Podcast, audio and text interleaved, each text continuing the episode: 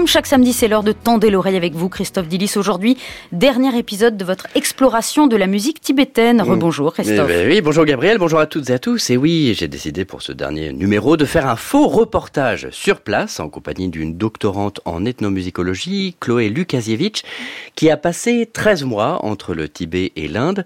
Dans ce faux reportage, nous allons marcher du square principal de MacLeod Gange, le Main Square, la partie haute de Dharamsala en Inde, vers le temple du Dalai Lama. Et alors pourquoi un faux reportage?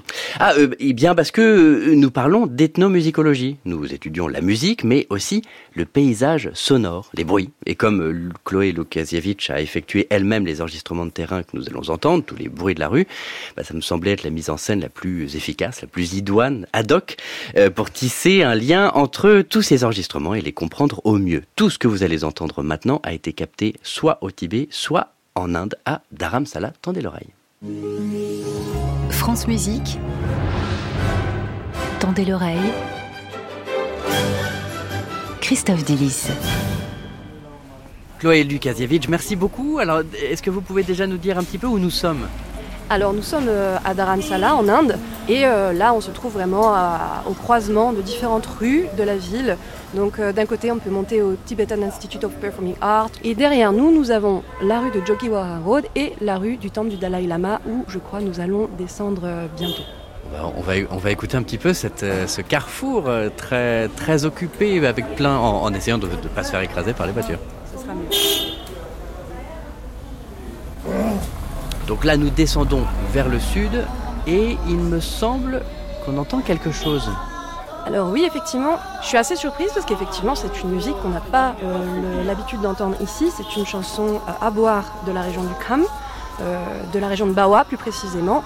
Alors vous qui connaissez les, habitants de ce quartier, est-ce qu'il y a quelque chose d'un peu communautaire avec tous ces, tous ces Tibétains qui sont partis en 1959-1960 comment vivent-ils en Inde Est-ce qu'il y a une intégration? Est-ce qu'il y a un métissage? Alors concrètement, euh, on évite euh, chez les Tibétains de se mélanger à la population indienne puisque l'idée est de préserver, alors je fais des guillemets qui ne se voient pas la radio, mais euh, de préserver l'identité tibétaine. Donc on va tout faire pour être dans l'entre-soi, mais entre-soi chez les Tibétains ça veut dire beaucoup de choses, puisque le Tibet euh, c'est grand comme cinq fois la France. Avant l'invasion chinoise et le début de l'exil, il y avait autant de cultures que de villages, c'est un, proverbe tibétain. Aujourd'hui, le dénominateur commun musical s'est construit en exil à partir de pratiques institutionnelles euh, qui sont propres vraiment à la diaspora tibétaine en Inde.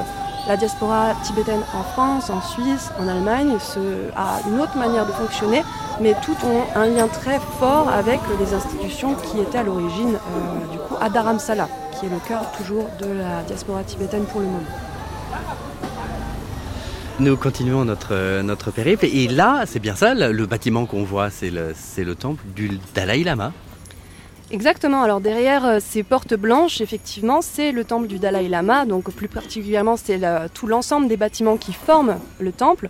Donc euh, je vous invite, si vous voulez, on va rentrer dans ce temple et aller directement sur le parvis du Dalai Lama, où je crois qu'à cette heure-ci, les moines sont en train de débattre, euh, qui est une activité spécifique du bouddhisme tibétain, donc je pense que ce sera l'occasion d'entendre ça.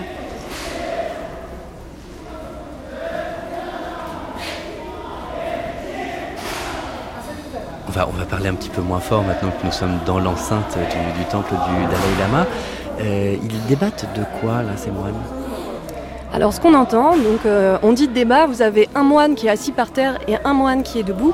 Et le moine, alors je dis moine dans le cas présent, mais les nonnes aussi pratiquent euh, cet exercice lié au bouddhisme, cet exercice philosophique, car les nonnes et les moines sont tenus de connaître les textes sacrés par cœur, d'en connaître toutes les lignes, et donc la personne debout dans ces débats va poser des questions euh, à celui qui est assis et la question va être lancée en général par des sons de clappement de main euh, qui lancent la question. Et donc la personne assise doit répondre avec justesse à la question qui lui a été posée. Et on approche maintenant doucement de nos 6 minutes. Je sais que de retour en France, Gabriel Oliver-Aguillon doit être en train de piaffer pour reprendre l'antenne.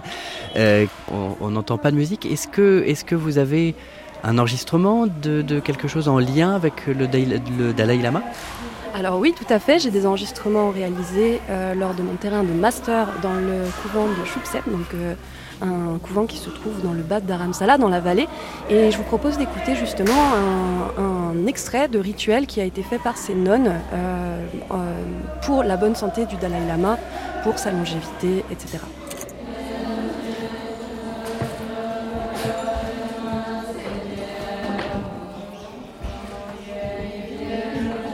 Est-ce que vous pouvez nous, commenter un tout petit peu euh, la forme, peut-être un peu la technique vocale aussi qui, est utilisée par ces nonnes alors du point de vue de la forme, euh, les rituels en général sont composés de plusieurs parties. Donc il y a le début où c'est vraiment la dédicace, on dit à qui on dédie ce rituel et les mérites accumulés. Et en fonction du rituel, et s'il y a eu des, comment on appelle ça, des donations de personnes particulières qui ont payé pour que des choses soient dites en leur nom, le rituel peut être plus ou moins long. Mais ça, voilà, c'est des parties qui viennent se rajouter. Et un rituel euh, bouddhiste tibétain en général est composé de plusieurs grands blocs. Donc là, ici, dans ce rituel, il y avait, euh, il me semble, quatre grands blocs, dont euh, différents textes qu'on va lire.